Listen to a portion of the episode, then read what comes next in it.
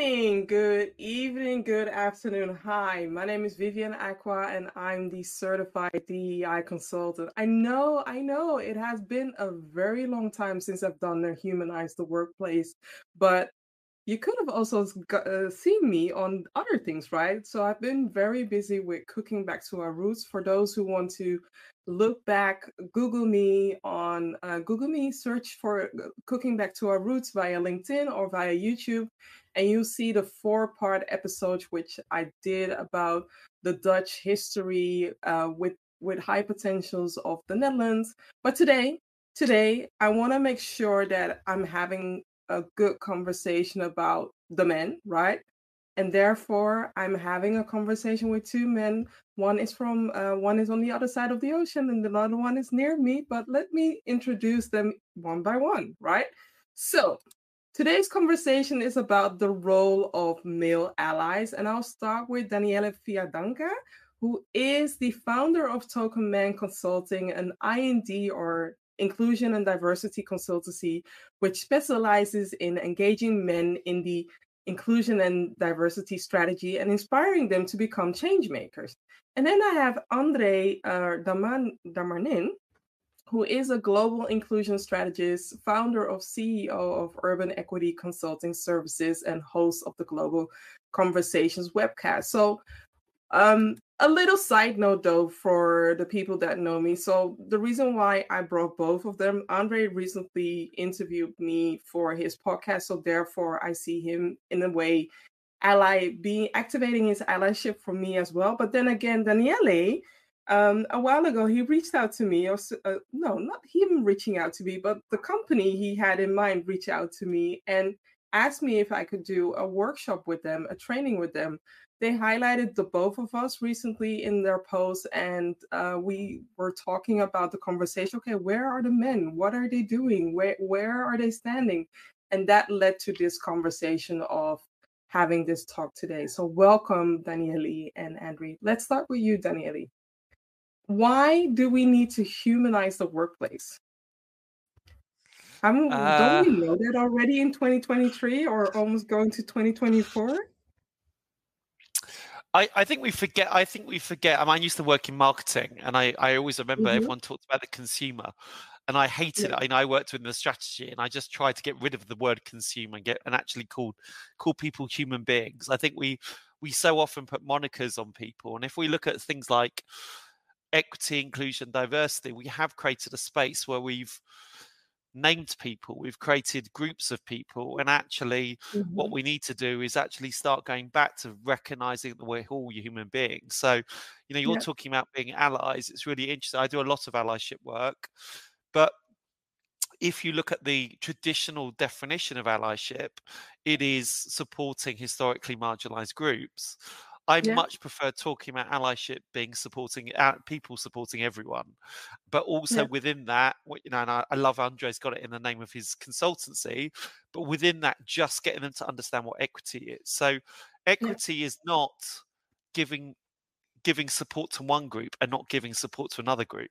Equity is just recognizing that some groups need more support than others. Mm-hmm. What I think inclusion, I, what I think the DEI industry has got wrong, and I, have been in it for six years, so I'm I'm included within that.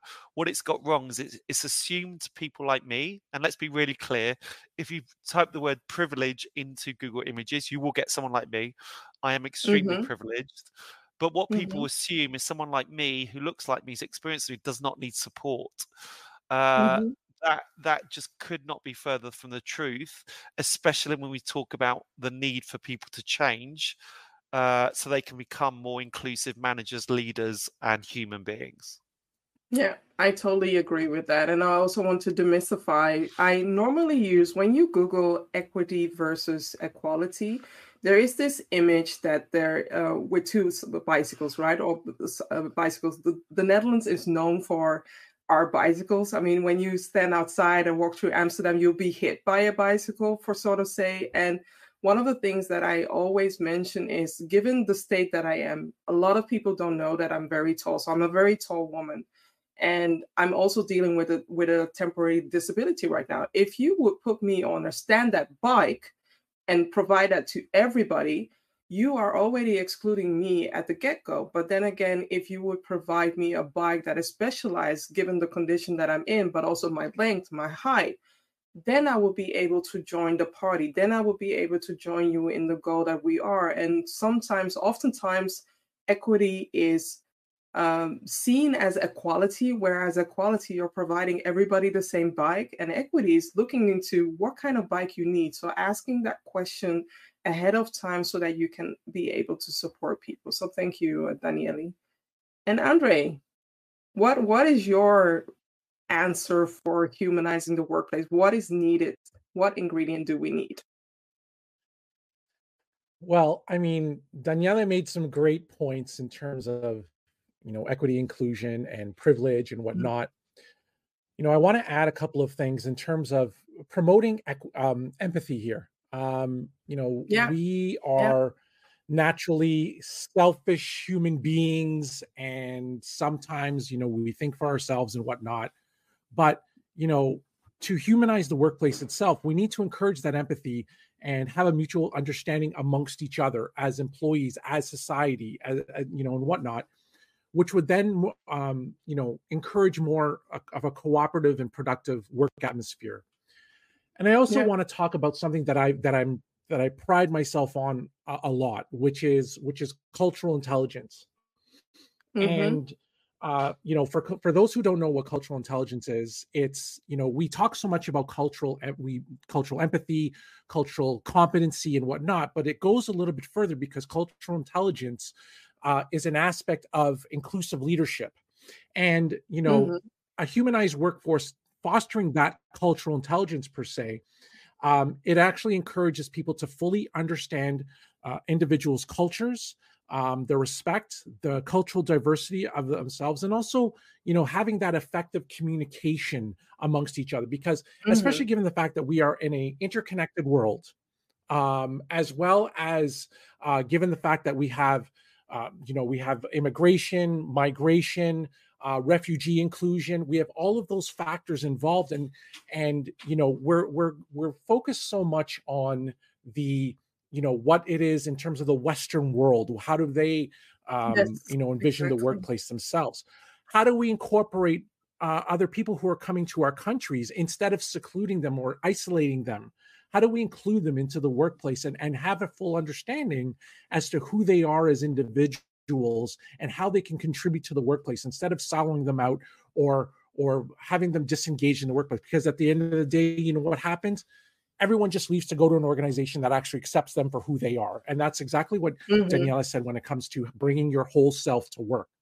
Um yeah. you know and, and i guess the last thing is we talk about um you know allyship here you know one of the things is that we need to have uh you know collective partnerships um you know, and those partnerships meaning that um, male allies can collaborate uh, with with female colleagues, or I don't even want to just talk about it as as a as a a gender perspective, but we need to talk about it from mm-hmm. uh, you know, let's uh, distance ourselves from gender ter- uh, stereotypes, but also you know we need to have male colleagues support and create that allyship uh, um, to to get rid of those gender disparities um, in the advocacy and mm-hmm. and um, and actually advocate for those uh, in the workplace who are getting the who are experiencing those inequities that you spoke of earlier. So so those are a yeah. few things that I think that we uh, that we need to have on top of what Daniela said.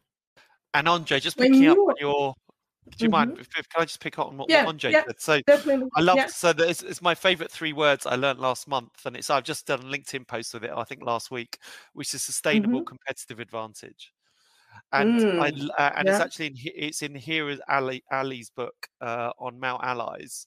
Uh, and I just think it's so beautiful because basically what she what she's brought it what what she's really taken out of it is those men that really do lean in what they'll find mm-hmm. is they'll find that more women want to work with them you know, and actually yeah. they'll get this amazing sustainable advantage, uh, colla- you know, sustainable collaborative advantage. Uh, and actually, we did a report last year, which is which you can find on the Token Man website. It's tokenman.org. Uh, there's quite a few reports on there, but we did a men leaning in piece of research. So we actually went to some of the men. It was over 100 men who had who are who have been actively leaning in, and they told us, you know, what were their barriers, what what motivated them, uh, but also what was the consequence of leaning in. And my favourite response was, people talk to me more. Mm, and yeah. I think it really fit with what you were saying, Andre, is that people will seek out those people who are leaning in, being those allies, and really see that support.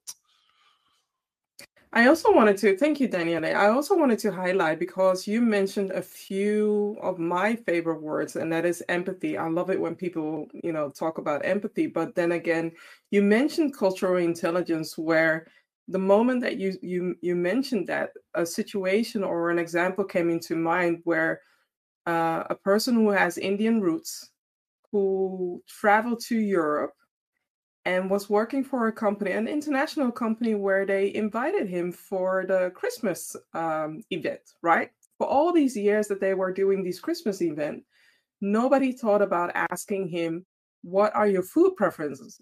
I always have to lean into food. You have to know that by now. I always do that. They never asked him. So his food preference was halal the fact that they never asked him but then invited him for the christmas uh, for the christmas celebration and didn't have halal food meaning he could not even participate. That's a way for you to cause exclusion without asking. So after three years they made it possible. He eventually said something but after three years he, they made it possible to ask more people about their food preferences. Like now they're serving vegan, vegetarian, but also halal because of the fact that more and more companies are becoming more culture aware. And one of the ways that you can break the cultural intelligence iceberg is asking people about their foods what do you love what do you not love what are your customs in your in your country right can we do a potluck in the workplace forever so that's just, just my two cents but i want to dive into what does it mean to be a male ally in the workplace? And I'll I'll start with you, Andre. Well, there's a lot of perspectives here um, when it comes to mm-hmm. male allyship in the workplace. One thing is, you know, being an active listener. Uh, um, mm. You know, we talk about this incessantly, if you will. Um, you know, and as, as part of a leadership skill, if you will, or a leadership attribute, in the sense that it validates you know the perspectives of of colleagues particularly those who are from the underrepresented and marginalized groups and also you know one of the things that uh, that we we um, uh, that we kind of that we don't really talk about so much are those you know the introverts versus extroverts mm, right yeah. um, some people say that you know introverts are ones who are just too quiet they don't want to participate and they you know so there's there's there's that aspect as as one part of it is as being they're they're probably the best active listeners right because they have they they are the ones who sit back and take mm-hmm. everything in mm-hmm. before they yeah. respond and whereas you know the negative side for most extroverts is that boom they'll jump right in and they'll they'll they'll speak their mind and whatnot yeah. so so uh, you know and then of course there's the confidence factor uh, that involves so so that's one thing about active listening the second thing yeah. you know i want to talk about is as being a male ally, we can be role models. And yes, we conventionally mm. we've talked about role models as being ones who are um, who are male role models. You look at the leadership circle, if you will. Majority of leadership people that are uh, that write the books are are white male cisgender people. That's starting to change. I noticed right? that as well. In terms of who's been writing books, well. you have the yeah. right. Yeah. So so that that's starting to change. Like I can I can give a shout out to my to my colleague uh, Jenny Vazquez Newsum, who I had on my uh, webcast a while back. Um, you know, who's got untapped leadership. She's someone who's done that. There's uh, there's a few American. There's there's uh, Obi James in the UK. Um, you know, mm-hmm. so there are you know there are people who are who are from the racialized and marginalized communities together for, uh, that intersectional um, perspective. Um, and you know, and then of course, we can advocate for uh, diverse representation, right? Because mm-hmm. look, I'm mixed, I'm mixed heritage. You know, Daniela is got he's Italian, he's British, um, you know, but still has the privilege, if you will, right? As he mentioned mm-hmm. earlier. But then how do we advocate for that as people who are who are able-bodied, who who uh, you know, and and who are who are of different cultures, right? How do we advocate for them mm-hmm. in the space? And that becomes, you know, not only as mentors, but also in the workplace.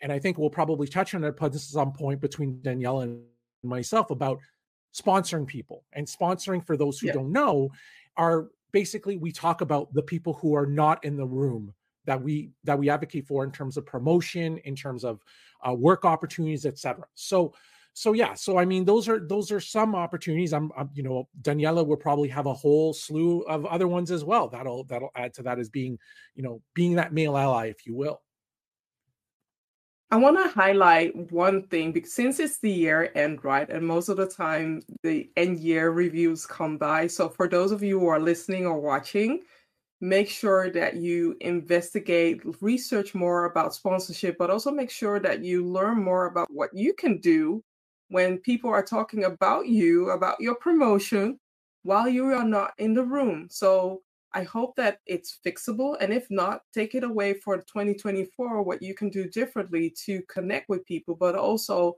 amplify your visibility or amplify your network so that people know about you in the who are deciding about your promotion, who are deciding about your money as well. Daniel. Uh, so where to start? Uh, there's so much I can say about allyship. Uh, so I think, I think, I think the first thing I understand, obviously building on what Andre said. So you know, 100% mm-hmm. agree with the things that Andre picked up. I think for me, the key for me is I do a lot of inclusive leadership work. So when we talk about empathy, I mean, my empathy 100% listen my i think the i think the missing ingredient really more than anything else is vulnerability. I still 100% believe in vulnerability. Uh, if you haven't if you haven't come across the work that christopher veal does i think christopher veal's fantastic. Uh, he also has a fantastic podcast. Um, mm-hmm. i think for me so if I look at that inclusive leadership and what do we do at inclusive leadership level, what we are trying to do is we're trying to take people beyond allyship through to becoming agents of change. And mm. actually, I think understanding what active allyship looks like is really important. So I hear some people saying or thinking that mentorship is allyship. It's not mentorship mm-hmm. is just mm-hmm. the basic you should be doing as a leader right and actually mm-hmm. what, what you'll find is leaders who mentor lots of people and certainly younger people will learn as much from those people as they will give down sponsorship we're starting to move a bit more into allyship but ultimately i will say the same thing always say the same thing is you're only a true ally if you're changing the system because it is mm. the system that is creating exclusion. It's not necessarily, and part of that system is human behaviors, hundred percent, but actually it's the system that is that's actually creating the exclusion. And going back to who I am, I wrote. Uh, and listen, I get I make no money from writing a book. If you if you want to get rich, don't do it from writing a book. I will get less than a I will get less than a cent to anyone that buys this, but I'm not promoting it for that reason. I'm just saying mm-hmm. I wrote mm-hmm. a book six years ago called Creative Superpowers with three uh, with three peers, and those superpowers, well, the superpower that I am uh, and what I really believe in is hacking. And what the whole point of hacking is, is to understand that we we operate in this really complex system. And the way that we change systems, we have to break them down into lots and lots and lots and lots of small parts. And once you've broken them down into smaller parts, you can then take each of those parts and you can actually start fixing them. You can start saying, okay, this is broken here what can we do to change? And the reason I bring this up because I think you talked, Vivian, you talked about um, promotion. I'll just get a very quick story about Google because I they I do think they have a hacker culture. You know, they they're a tech mm-hmm. business. You'd expect them to have hacker culture. But what was really interesting, going back to, and I interviewed Kevin Mathers uh, on International Women's Day about six years ago, and that was quite a six years ago. That was quite forward thinking to get a man to interview a man on International Women's Day. You know, you know that mm-hmm. was that was quite out there as a as a, a, but that was led by the Women's Network because they understood the need for actually allyship and they wanted Kevin to talk about his story so that more men could be inspired by that story but he what he talked about was about I think it maybe it was about 5 years ago Google tried what they found is there weren't enough women putting themselves forward for promotion so they said to all the managers tell the your female colleagues in your team who you think should be being deserve to be promoted tell them to put themselves forward mm-hmm. no change nothing Yeah. changed so, so a year later, they just they they're hackers. They tried something else, and they just said to all the managers, anyone you think that should be put this up promotion, in the three months leading up to promotion, tell them what a great job they're doing it doing, and keep on telling them, keep on telling them, keep on telling them, keep on telling them, and guess what? Loads more women put themselves forward. Mm-hmm. So, so really understanding that dynamic and actually understanding what is it that actually helps and shifts the system and breaks the system, I think is really, really important. Yeah, but also I'm I'm thinking of two things, right? Because when men apply to a vacancy, they see three things out of the 10 things that is qualified, they apply. For the predominantly women, for the women part, they see 10 things and they see that they fit five things and they don't apply. I recognize this with myself. I, I started to to change this, but then again, we have to change the narrative as well because it's not only upon the woman who see themselves like that, but it's also upon the other side of the table, the decision makers who also see that, well, you're lacking five of the 10 skills. So what are you going to do about that? And on the on the other hand, while you were talking, my mind was going to hidden figures. There is this part within the movie, Hidden Figures. Um, Google it. There is this part in the movie where Kevin Costner is standing up for Taraji, asking Taraji about why is it that you're taking a half hour toilet break or restroom break and she mentioned that she has to go 30 minutes here 30 minutes to another restroom why because it's a restroom for colored people all of a sudden instead of kevin looking at her looking at the other people he started dismantling all the signs making an effort saying that everybody can re- use this restroom and everybody can use the coffee from now on. If you want to look out, please Google that part, the hidden parts, Taraji and Kevin Costner, where you see the restrooms, then you will understand why it's important that we need leaders, allies to break the system, right? That's what you were talking about. Breaking the system is very important. I love that. Yeah. I love that film, and I love that analogy. Yeah. And I'm going to be I'm going to be using it in my workshops going forward. So thank you. Vivian. this is amazing. Same here. You're Same welcome. here. You're welcome. I, and You're welcome. Yeah. and and and I want to I want to I want to tap into what uh, Daniela said and Mhm, about active allyship and you know I want to dial it back a little or authentic because- allyship, right? Sometimes it's called Oh, authentic as well. yeah, Yeah. authentic right authentic allyship but then we have Mm.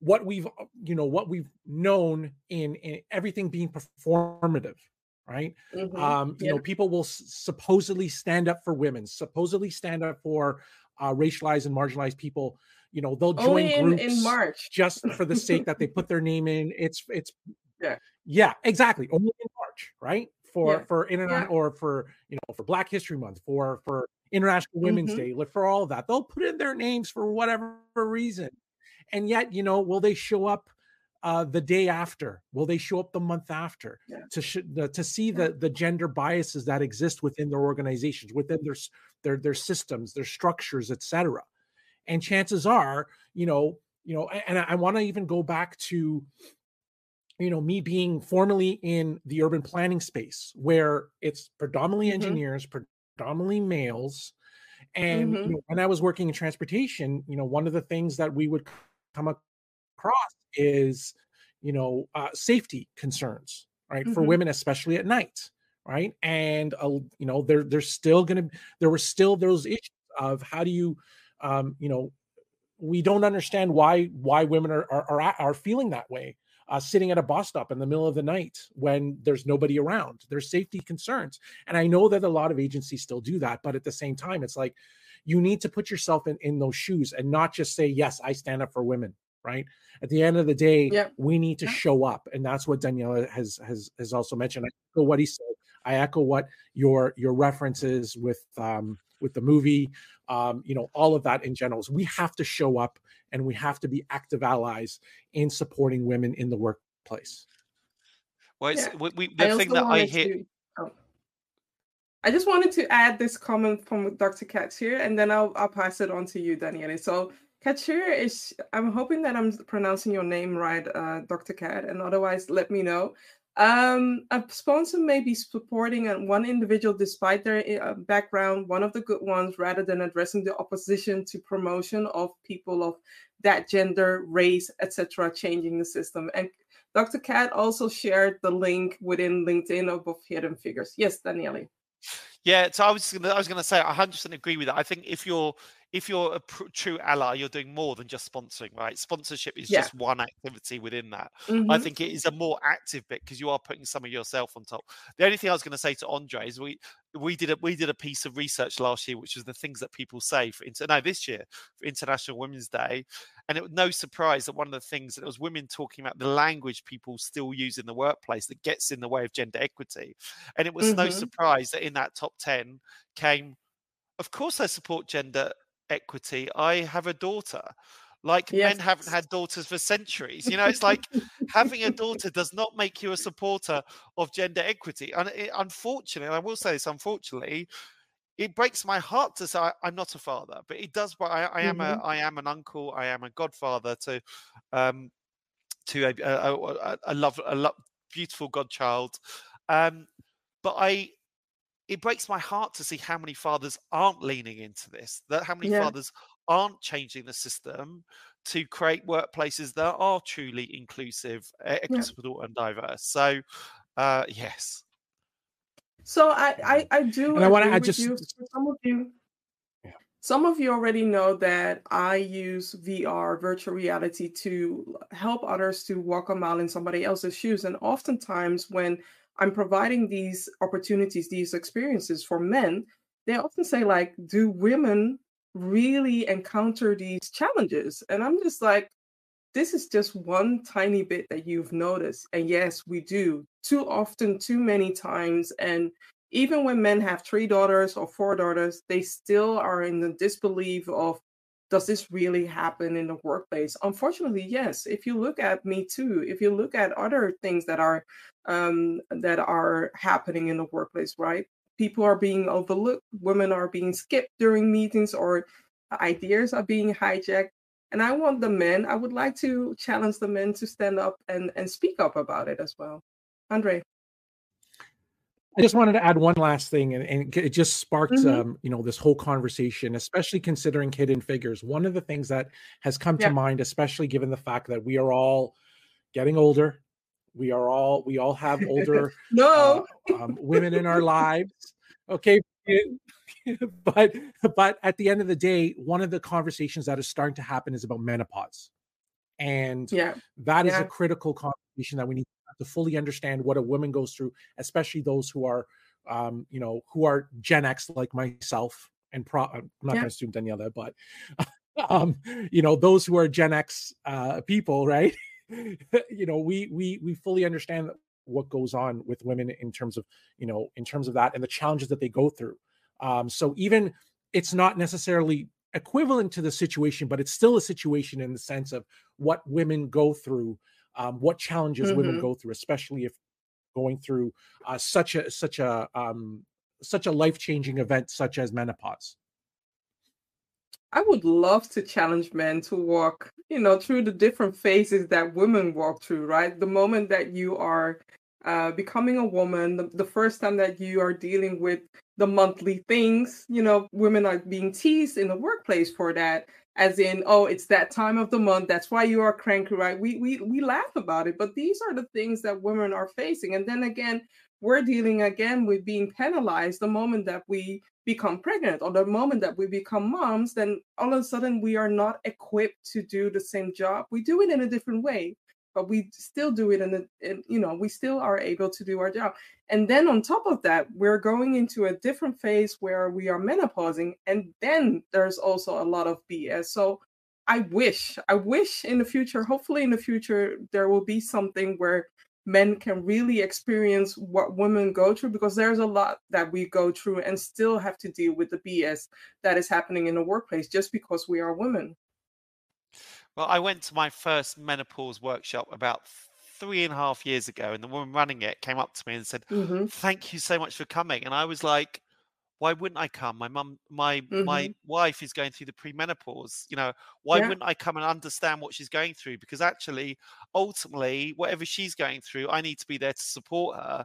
So exactly. I, I, you know, for me, it's for me, it's a, a lack of, uh, uh, you know, men, men generally, pe- human beings are good. Let's be really clear. Human beings are good. Yeah. They just, they lack knowledge. And actually, a lot of the issue we have is ignorance of the challenges that people face. And I think for me, a mm-hmm. lot of the mm-hmm. work I'm trying to do is not only trying to fill that gap of knowledge, but also the prioritization. So understanding. So if I take, I'm going to take a workplace example. We know that men do not prioritize taking time off as soon as mm-hmm. their kid is born Okay. I can tell you now, if they could go forward to their future self when they're sitting on their deathbed and they know what they know then, they would all be yeah. taking the time off, right? That mm. is, we, we've, mm. we, the stats all tell you it is the the the, mm-hmm. the impact of a father spending time in that first year is mm-hmm. significant. Mm-hmm. The impact of them being in a job, you know, it really maybe they'll get. But Daniele, you know, there I, are there are countries and rules and procedures that are supporting the men to do that. In the Netherlands, we have such a procedure, but then again, men are being penalized if they take the time off. They're being penalized by their uh, by their male co-workers about taking the time off to take care of their child. Why are you? Are you the wife all of a sudden, or are you somebody else? Right. So it's a do if you do, eh, do, do you're doomed if you don't, and you're doomed if you do. Yeah, situation. I'm not sure. I'm not sure that's true though, because Elliott Rae, eh, I had I was I had Elliott Rae on my panel the other day, and I'm sorry, I want to give a mm-hmm. call out to Lee Chambers. And when we talk about yeah. uh, the menopause, do look out, do follow mm-hmm. Lee Chambers. Lee Chambers as a man mm-hmm. has done some fantastic work on that side. Yeah, but also Elliott Rae when it comes to fathers. Elliott just said, someone said, "What do you say to the man?" Who's scared of taking that time off and it negatively impacting mm. the career? Yeah. His answer was, yeah. Maybe it will but maybe that's a good thing. Maybe you don't need that mm-hmm. extra stress uh, that you're yeah. going to get from that promotion.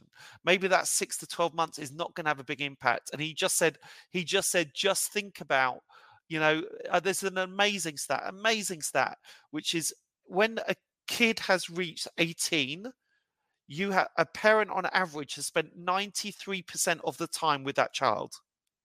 Yeah. So from 18 onwards, they've only got 3% left. Could you imagine if you've wasted all that 97%, how little time you've got left with that child? And so for me, I loved what Elliott said. Elliott said, and this comes down to the prioritization. What's more important for you to get that promotion six to 12 months earlier or to actually have a bond with your child that will make a bit a difference for the rest of their lives? Mm-hmm. And that's mm-hmm. the, that's yeah. what we're, how we have to reframe the question. And actually, mm-hmm. rather than and that's what we have to do as an individual. Don't get me wrong. At a corporate level, we need to get the corporates to give the the, the, the, shared parental leave. Yeah, we have to push on that yeah. side. An individual and also on the country side, there need to also, 100%. you know, yeah, as in as in the rules and regulation, there also need to be supportive for men to take a time off as well. Yeah. You were saying, sorry, I was interrupting you. but I'm dealing with I, I have to go to the final question or two final question, and that is the challenges because one of the challenges that men face with becoming a male ally, especially towards the other gender, they fear for any other ism or they fear for being called out or they fear for being whatever. How what what how can they overcome these obstacles? Let me start with you, Andre. I think we touched upon a lot of it. That is in, in the mm-hmm. previous mm-hmm. comment. I mean, we talk about, like you just said, we talked about pushback, right? Um, mm-hmm. You know, there's going to be people who are who are resistant to that change within an organization. Uh, they're going to be ignorant of that change. Those who increase their awareness, uh, their education, um, you know, of the situ- of the of the circum the circumstances that we just mentioned about menopause, about you know being the the life cycle of a woman, mm-hmm. fully understand that, right? How does that how does that play out in in policies and programs that exist? The the example that I made with uh, with transportation, um, you know, and it goes back to the situation of you know active listening about engaging in, in that dialogue you know and talking about the benefits of equity and inclusion um, and also that sense of belonging of, of you know why women should be uh, in the same room as a man and be accept and and be accepted for their talents. Um, you know yeah. and, and the one thing is that if we don't do it w- men become complicit of that privilege right um yeah. you know it's it's you know their their agency is not is not there they they you know they don't understand the benefits of equity inclusion when they're complicit to the system that continues to exist and perpetuates uh consistently throughout throughout their their work lives etc if something it doesn't if, mm-hmm. if they don't stand mm-hmm. up for that change like what daniela said if they don't stand up for that change it's going to continue to to harbor uh, continue to to to manifest but the one thing too is that um, just like there's a there's an imposter syndrome for women in this in these spaces mm-hmm. there's an imposter yeah. syndrome for men too and the rationale is that not only is there fear to change but there are also those fears of missteps especially when you're in a in a bureaucratic system for example right you know you're you're you know it's all about the chain of command you don't want to piss off your your your boss because you'll be you'll be chastised or you'll be you'll be demoted or you'll you won't get the promotion etc it's you know it's the fact that at the end of the day is you know you you learn um if you make mistakes right because if you don't mm-hmm. if you don't learn from those mistakes what are you going to do within your careers and you know yeah. it's it's you know and how do you how do you change uh with the with those times is you continuously learn right as we've been talking about learning about women in the workplace and their life cycle like i said earlier is having that humility to say that hey i made a mistake. I'll learn from my mistake and i will do better right? Um and as well as you know the the one last thing is if you're if you have those missteps learn to just apologize for those for those mistakes as well because there's no harm in apologizing right? Um and then that that'll eventually help you overcome the challenges sorry I, yes a sincere apology exactly right it's not you know as talked about earlier is about the performer the mm-hmm. performative nature of those apologies mm-hmm. right we talked about it yeah. whether it's even even if it's not just you know between male and female or or, or gender biases or gender stereotypes it's even within uh, racial conversations right it's all aspects mm-hmm. of equity inclusion uh, and, and and yeah and and you need to have that authentic uh, apology so that you know that you have that willingness to change and willingness to learn. Thank you, Andre. Daniele.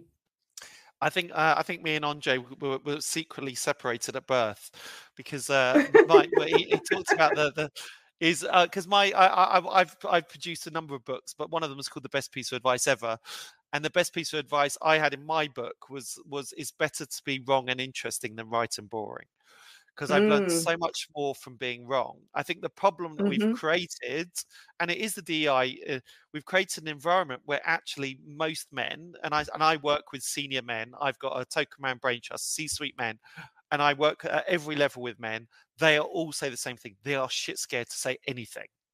Okay, yeah. so what we have to do yeah. is a, there's a number of ways that we need to do that. So firstly, I I create, I work with businesses to create brave spaces. So they are rooms and spaces that are just for people who identify as men. And so those men can make those mistakes. We also need to create an environment where other people are more forgiving and actually and, and actually my experience you know believe I, have worked in the dei space actually my experience has been amazing uh, people I, have made mistakes of course i've made mistakes over six years uh, but because i'm leaning in because i'm leaning in with everything uh, people will be forgiving and they will feedback to you so actually just being able to tell those stories i think is really important but the, mm-hmm. the, the, and I said this to a CEO today. I'm doing a talk for them on Thursday, and he said, "Please, please, can you say this to my team?" The reality is we're going through a significant moment of change. Mm-hmm. When change happens, and there's a lot of yeah. people sitting there going, I don't like this change. This change is not working for me. I'm not engaging. Okay. I'm and I'm worried about the negative impact it's going to have on me. If change happens, you don't move without change. You are right. You are right to be worried because you will become irrelevant. Okay. Yeah. So uh, when change happens, there's only one thing you can do, if you want to stay relevant and actually you know still have a good career move forward you have to lean in and that leaning yep. in is is means that you do have to become comfortable with being uncomfortable. You do need to understand what support you need around you. Here at you know, on our allies panel which is still alive actually on the on vimeo if you have a look at the token man vimeo is here at ally talked about the need for allies to also have their own allies. Because actually the work we're asking people to do is not always easy and we have to talk about that. Because if we don't talk about that and people hit a roadblock they just jump back out and so what mm-hmm. we all need so i have people around me when i hit a stumbling block is I know I can go to someone and go, here, this is what I'm facing. And actually, they can give me that empathy. They can give me that support that I need at that moment of time. But I think the key thing for me is if you want to be a good manager, a good leader, or good human being, you have to be inclusive. Simple yeah. as that. The world has changed. You have to be inclusive, which means you have to be culture intelligent. You need to be empathetic. You need to be vulnerable. You need to be collaborative. Okay. If you've got gaps in those skills, start getting yourself skilled up. But whatever you do, you have to be leaning in. Otherwise, you will find yourself irrelevant. Yeah.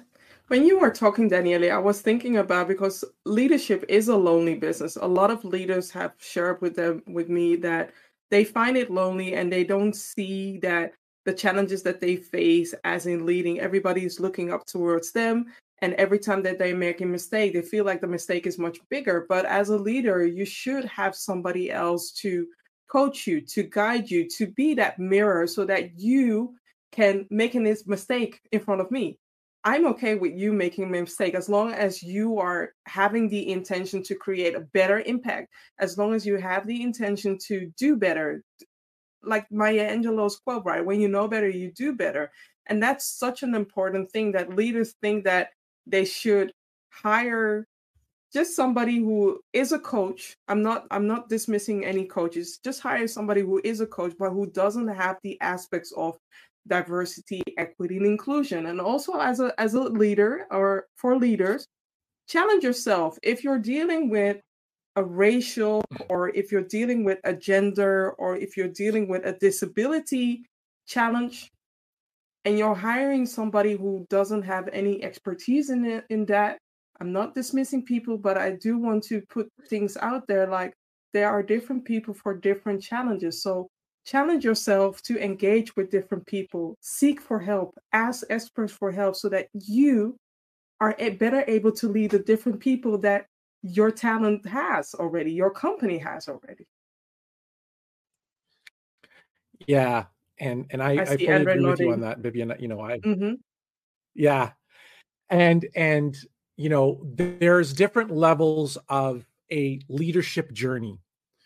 You know, mm-hmm. you have your you yeah. have your mentorship, you have your sponsorship, and I'm going to echo what you said, Vivian, and, and I know that you know I'm going to plug my webcast conversation that you and I had, right, about the coaching side of things, and that yeah. is just as important. And and you know, people there's obviously going to be people, especially men, who are who are resistant to change and and like I said earlier, having that fear of change.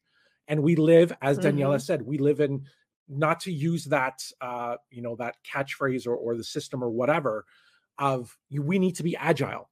And how do we become agile? Yeah.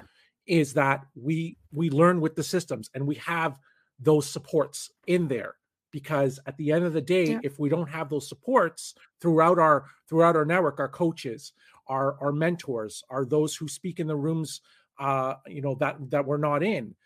Uh and if we don't and if we don't show up then you know like daniela said at the end of the day we'll become irrelevant right? So so yeah definitely well, we need to have those those those support systems. I think for those who haven't seen Morgan Freeman's re- recent Netflix show, or a series about you know life on earth that's how i look upon traditional leadership because eventually dinosaurs extinct right that's how i look on traditional leadership where um, amazing show on netflix with morgan freeman talking about the history of dinosaurs but also the history of earth and that's how i see traditional leadership dying because there are different generations now that are standing up walking away sooner than later. And you, as a leader, as an organization, you might be dealing with a challenge of dealing with a higher turnover than you would expect it. So look at this conversation, listen back to this conversation, watch this conversation, and have a conversation in the workplace about when you're ready in 2024, when you're ready to challenge yourself and to become the leader we all know that you can be courageous leader, inclusive leader, new leader, innovative leader, instead of being a traditional leader. That's what, what I want you to walk away from. And I, I, I assume Daniele and Andre as well. So, final question um, what's your wish for 2030 to humanize the workplace and when it comes to the role of male allies? And uh, Daniele. I just wish the DEI industry would recognize the need to engage men more. Mm. Uh, it's so frustrating because yeah. I know Vivian. We first we, we first spoke. I spoke at your thing about four years yeah. ago. It still isn't recognizing the need to engage men, yeah. and, and, and you know, if I take the UK and the figures aren't better, they've, uh, it looks at the Ipsos study, you can see each of your markets. But in the UK, we now got to a place where 53% of men think gender equality has gone too far and discriminate against, against men. Yeah. Yeah, and and when you and when you put that in, so when we're when we're going to workplaces, not only are we not seeing we're seeing 40 53% not leaning in they also think it's the uh, inclusion equity and diversity is the enemy right?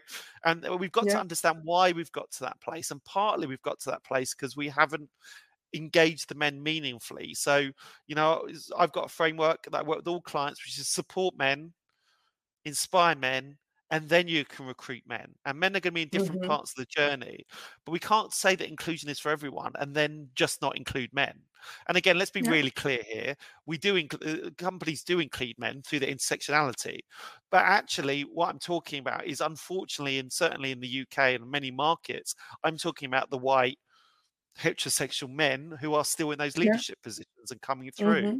Uh, I am also talking about actually the white working class men who actually mm-hmm. social mobility isn't that high on the agenda when it comes to yeah. uh, DEI. So the reality is we have to start.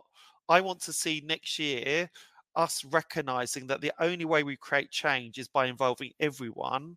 And that isn't just saying, men, this is your fault, fix it, come over here. Mm-hmm. And we recognize that actually we have to take those men on a journey. And part of that journey is giving them support.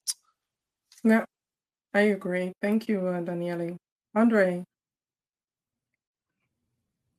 You know, when Daniela had said that, you know, everything that he had mentioned or I had mentioned he he wanted to mention or right now it's the reverse because it's just he's taking everything that I want to say, especially, you know, okay, so first of all, let's, you know, in this North American market, there mm-hmm. is although gender gender bias exists there's also the racial conversation and that same conversation yeah. is oh we talk so much about black folks we talk so much about mm-hmm. uh, racial minorities or you know and whatnot so the same types of conversations although one is race on on our side of the world genders on the on this side of the world or on your side of the world those conversations and you know we've talked so much about this DEI backlash and and whatnot mm-hmm. and these are and you know these are things that we've that we've started to to to listen to and and wrongly so and the DEI profession has not caught up to that and secondly I'm going to echo what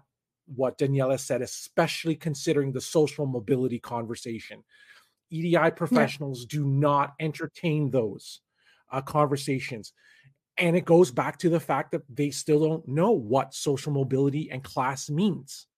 Right. And that's, and, you know, and it, it, it affects women that much more.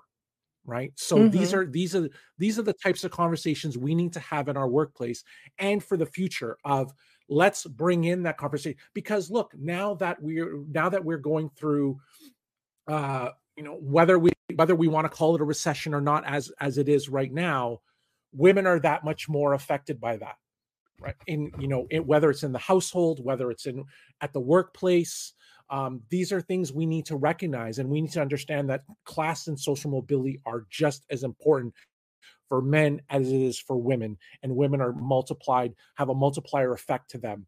Um, you know and as well as you know the one thing and i you know to to, to have this conversation of what I'd like to see besides what Daniela said and what I've 100 150% agree with him on is the fact that we are you know that we learn to be human we need to be humans again we need to mm-hmm. we need to show that everyone's voice is, is heard um you know and make that make that male allies are are are you know are not just an exception but part of the norm and that everyone mm-hmm. understands mm-hmm. and fulfills uh, themselves as an individual um, and of course going back to my initial part of it is that as our workplaces are more globalized that we become more cognizant of the cultural differences that would that exist within our yeah. within our society and how they have an impact on our policies on our programs and um you mm-hmm. know and our relationships as a whole so so all yes, of that that's what i hope to see in you know in the future Thank you both so much. I mean, I could have gone hours and hours and hours because indeed the conversation, I'm also at fault in not engaging in so many conversations with men uh, uh, on humanize the workplace, but behind the scenes I am. Whereas we need to make space for all. It's not only you know focusing on one aspect of the diversity lens or that aspect of the diversity lens. We need to focus on all. So for all the men who are watching, or for those who know men who need to watch this conversation or need to listen to this conversation, share it with them as well because this is a very valuable conversation. Thank you, Andre. Thank you, Daniele, and looking forward to our next time. Thank you, everyone. Thank you. Have a great Thank afternoon you. Bye. Take care. Bye. Bye.